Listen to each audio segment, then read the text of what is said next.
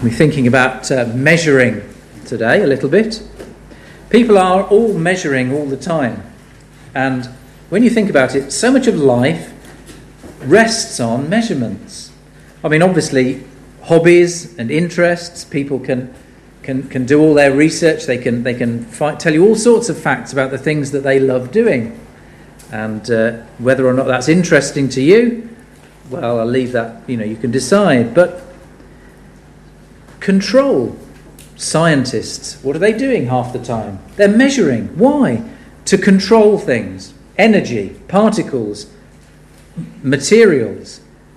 They're, they're, they're testing, they're measuring.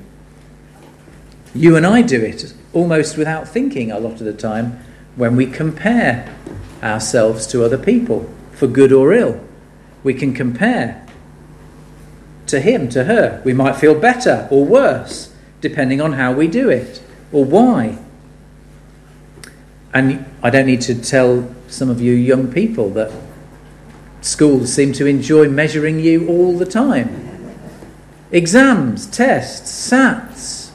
Man, it just goes on and on and on. I'm surprised you ever have any time to learn anything because you're always being examined. Every time you buy something, well, maybe every time, unless you're an impulse buyer, don't you look at the reviews? Oh, 4.6 out of 5. And then you look at all the one star reviews and think, this is rubbish. Perhaps for security, you might measure your bank account. How much money does one man need? Just a little more, apparently. And of course, well, how do you measure sanity? I mean, people are measuring the body count in Ukraine, aren't they? And thinking, when is somebody going to see sense? Maybe if the ruble crashes. How do you persuade a tyrant that enough is enough? Everywhere you look, that's just a few examples. Life is about measuring. Measuring runs through all that we do. So, what do we do when we meet someone or something that cannot be measured? What do you do then? Verse 28 Have you not known, have you not heard the everlasting God? Then there's a lot more in here we'll look at.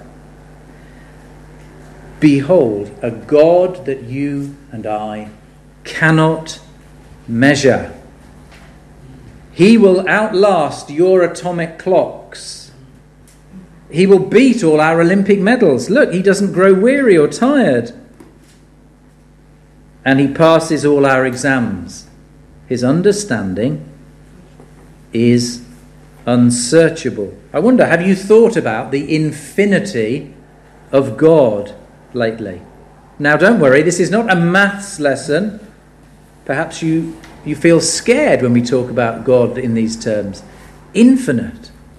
A God that I can't understand. You should feel scared. But you should also feel very, very excited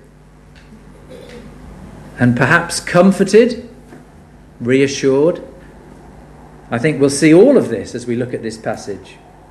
But I want to present to you a God who you and I cannot contain in the tiny prison of our mind or imagination. A God who is bigger than us, a God we cannot tame, but a God who knows all about us. And maybe you're not a believer, maybe you're not a Christian, maybe you're not sure. You have questions, don't you? You have questions about who are you?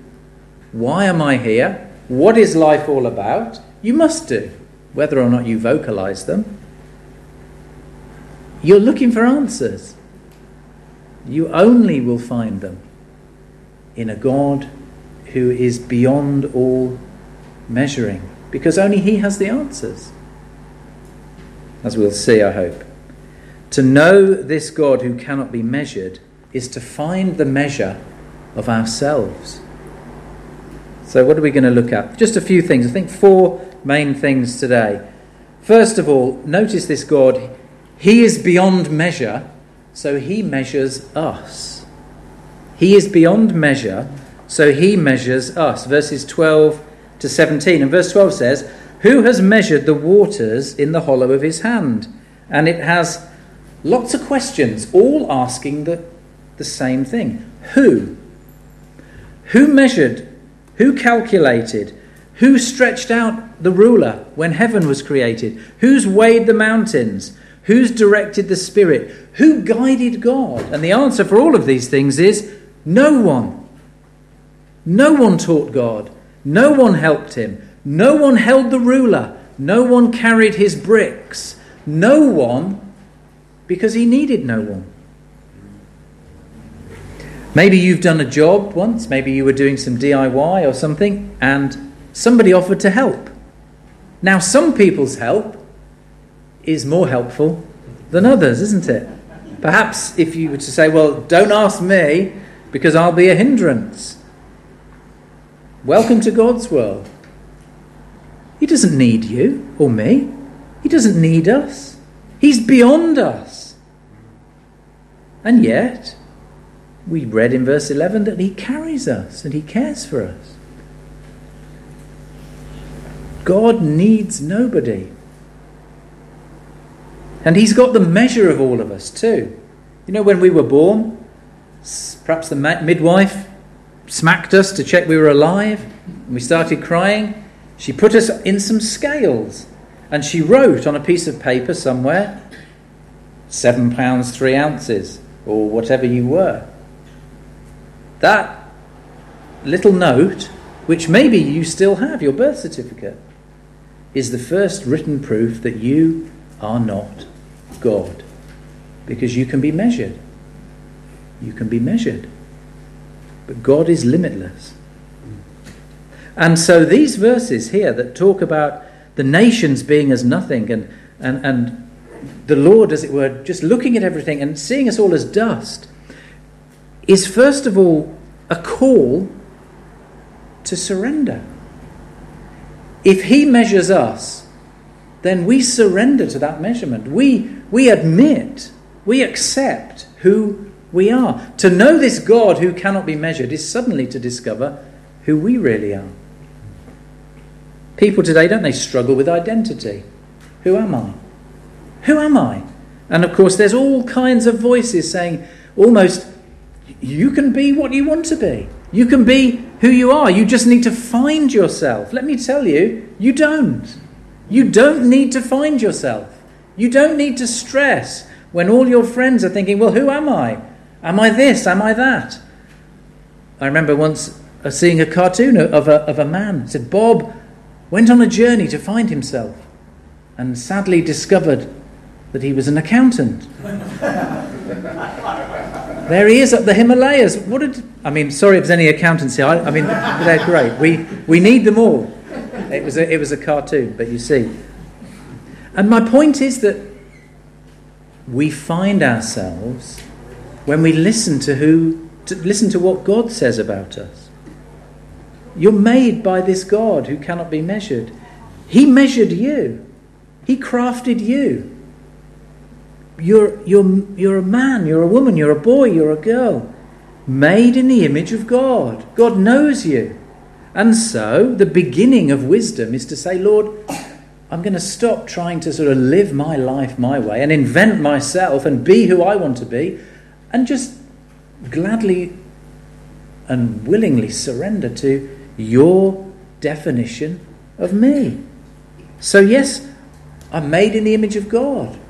But of course, God says as well that you're a sinner who needs God to save you. So you're a masterpiece made by God, but you're, you're far from God. These two things go together. The Bible is so honest, so real. And you can find this God. The God who is beyond measure. He measures us. So, have you, are you, will you recognize that you, you define yourself only as God says? He measures you and I. That's the first thing to note. And it's so wonderful to be brought to that point. Secondly, he is beyond compare. he delights us. Now, this is in verses 18 to 20, where there's a little diversion almost. He says, To who then will you liken God? And he paints this little picture of people making statues, pretend gods to worship, which, of course, in the 21st century we think is ridiculous, except that around the world today there are still millions of people deceived by false religions worshipping literal statues. However, you say, people in the West, we are beyond such nonsense. Really? Everywhere you look, there are people worshipping pretend gods. All of our non Christian friends, if you're not a believer, you're worshipping something. The thing that gives you hope, meaning, purpose, joy, happiness. The thing that you ultimately need. It might be good things, there might be family, relationships, love. Might be any of those things or more. But God says, well, why are you comparing them to me? As a child, I remember being amazed by something that if I had about 500 carats, I could buy a diamond. I was amazed that they measured the quality of diamonds in carats. And I thought, this is fantastic. Right. Of course, sadly, I was disappointed. The English language is so treacherous, isn't it? There's more than one carat. Now, we laugh at that, but of course, that, that's what we do when we substitute the, the beauty and the glory and the majesty of our wonderful God for anything else that actually we trust in when the chips are down, when the crunch comes. The things that we, we don't want to let go of because we need them. Even as believers, we are so prone to, to say, Yes, I follow Christ, I believe in Christ, but I just need to make sure that my bank account is so big. Just enough to keep me safe.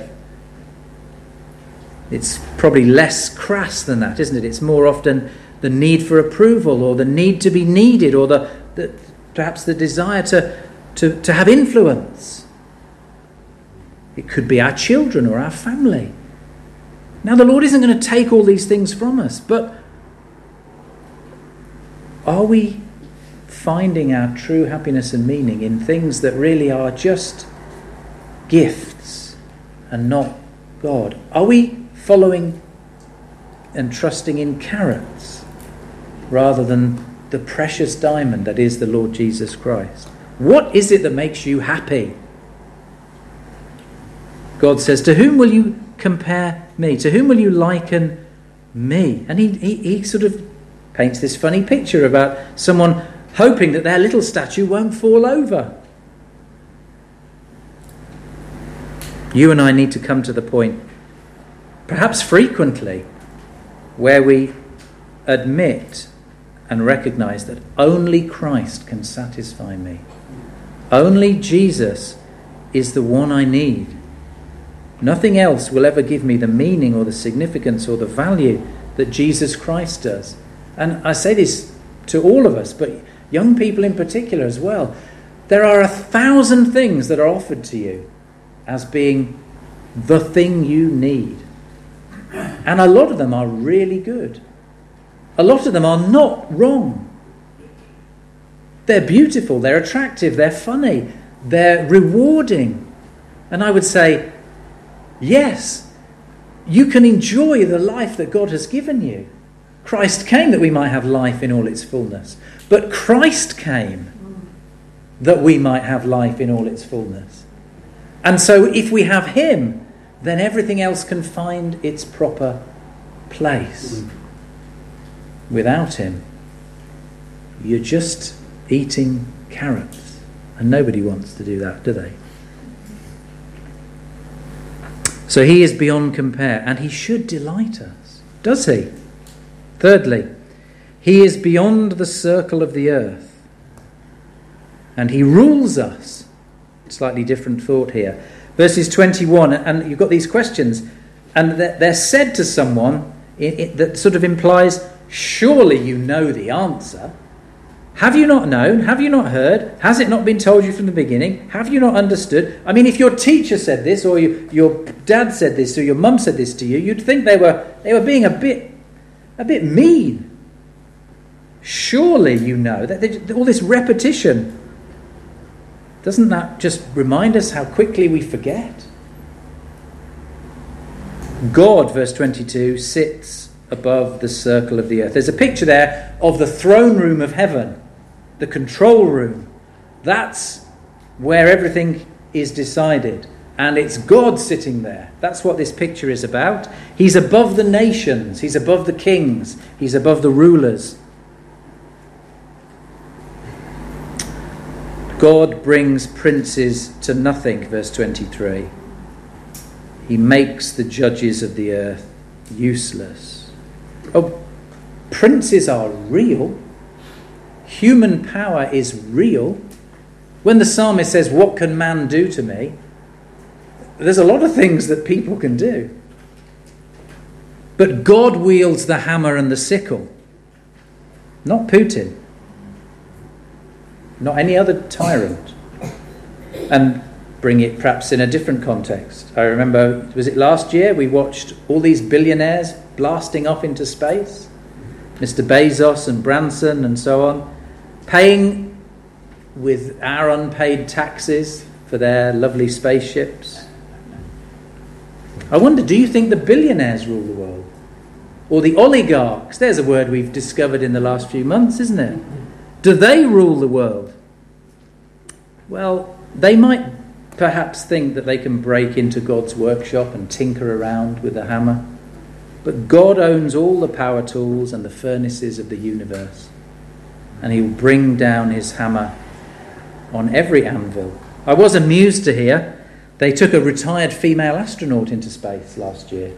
And she was on her space flight. She was there to kind of give it kudos and to sort of review it. And afterwards they asked, you know, what was it like? And she said, uh, it was rather disappointing, actually. Oh dear. Um, there was only a few minutes of weightlessness, and the cabin was so cramped that we couldn't all sort of float around at the same time. And I thought that's that, it kind of made me laugh a little bit. Busting the billionaire's bubbles.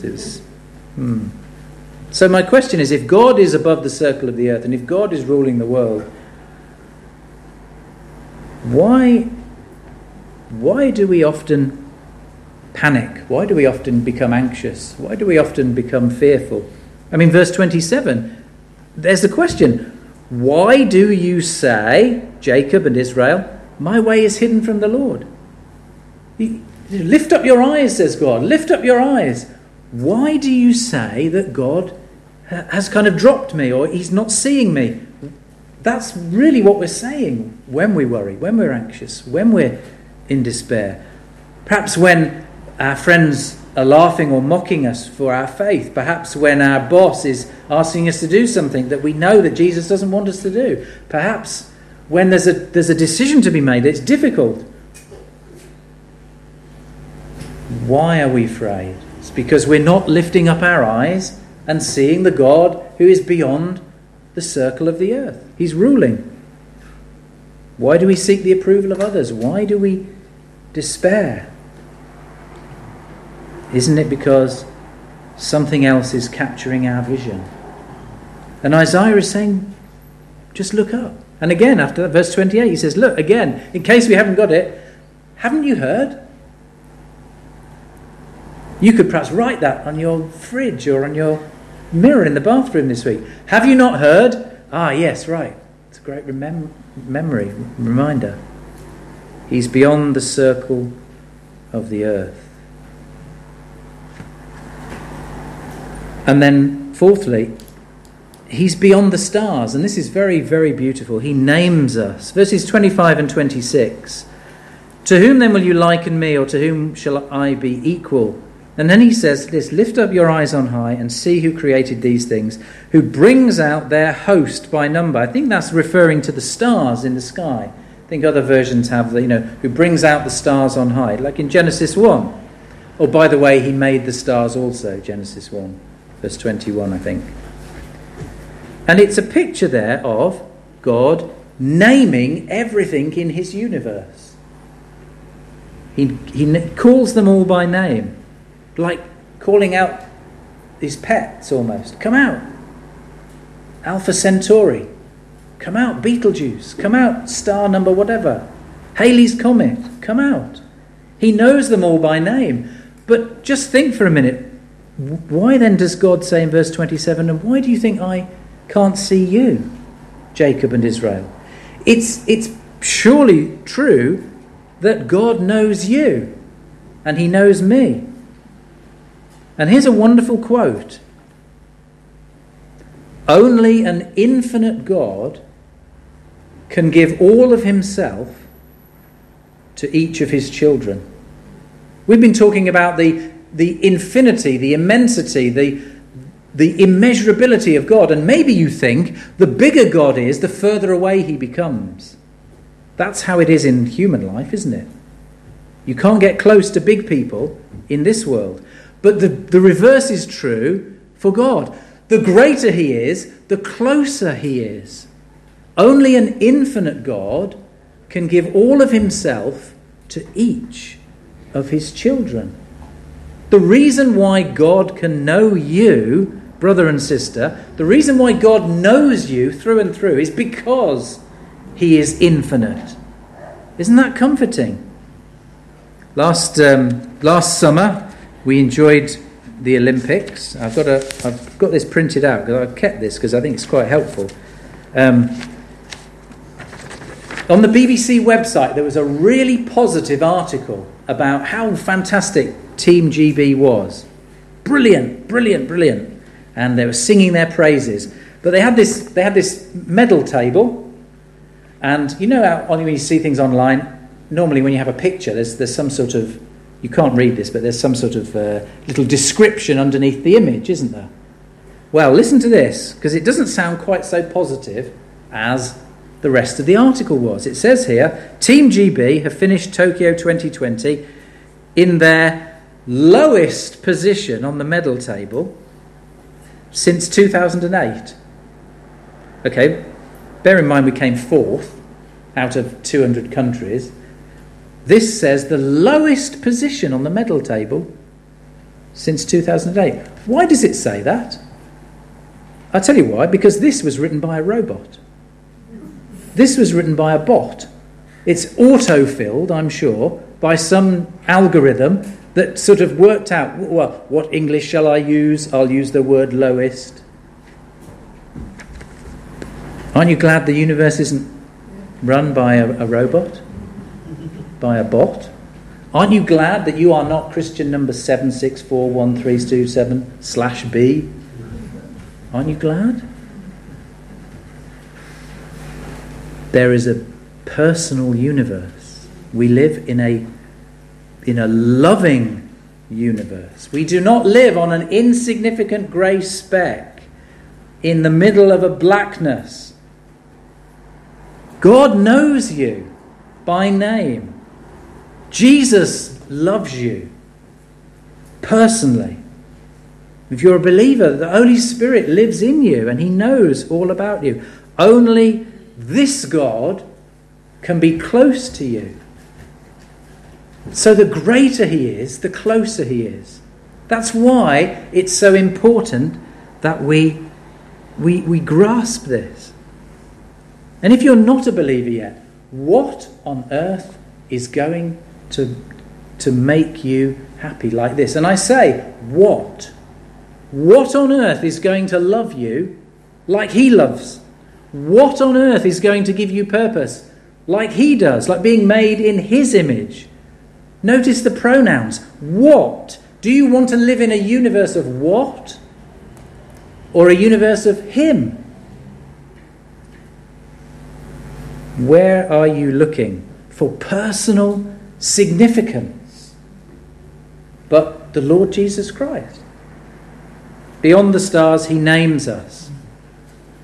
So this God said, no wonder the chapter begins, Comfort my people. I mean, most the first 39 chapters of Isaiah have all been about the people turning away from the Lord and just how rubbish they are, how rubbish we often are. And then God comes in and says, Comfort. How? We find it in Him. I'm not going to find comfort in my spiritual performance. How well I preach, how well I pray, or don't, how well I love people. How on earth am I going to find real hope in that when I fail so often? And I'm sure you feel the same. This God is the one we need. So, to wrap things up, notice then, beyond all understanding. Verse 28 Have you not known? Have you not heard? So, this God is infinite. But why? Here's my question to close What's it all for? Verse 29 He gives power to the weak, and to those who have no might, He increases strength. All this infinity is for you and for me. All this majesty and immeasurable glory and wonderful love and beauty is directed towards the people that God loves, to his people. Why, if you like, why is this chapter here? What is the purpose of God? It's, it's to lead his people like a shepherd. It's all for God's glory and our joy. It's so that when you walk out of this building today, you can look up, as it were, at an infinite blue sky. And you don't see a random object that's been created through slime and time or a bang. You see a world that's made for you. I think these verses at the end, which are often read at funerals, are in many ways Isaiah's um, if you like, Isaiah's version of what Jesus said in, in John chapter 11 when he said, I am the resurrection and the life. Whoever believes in me will live even though they die, and whoever lives and believes in me will never die. Isn't that, in a sense, what Isaiah is saying? You're going to get old. You're going to fail. You're going to fall. Even you young people, you will grow old and die unless you die young. But we're all going to fail. Where are we going to go then? Well, we need a, we need we need a God who isn't going to fail. And it says those who wait on the Lord will renew their strength. They'll fly like eagles. They'll run and never be weary. They'll walk and never be faint. I am the resurrection and the life. Jesus said, even though they die, yet shall they live. It's the same. Here's the hope.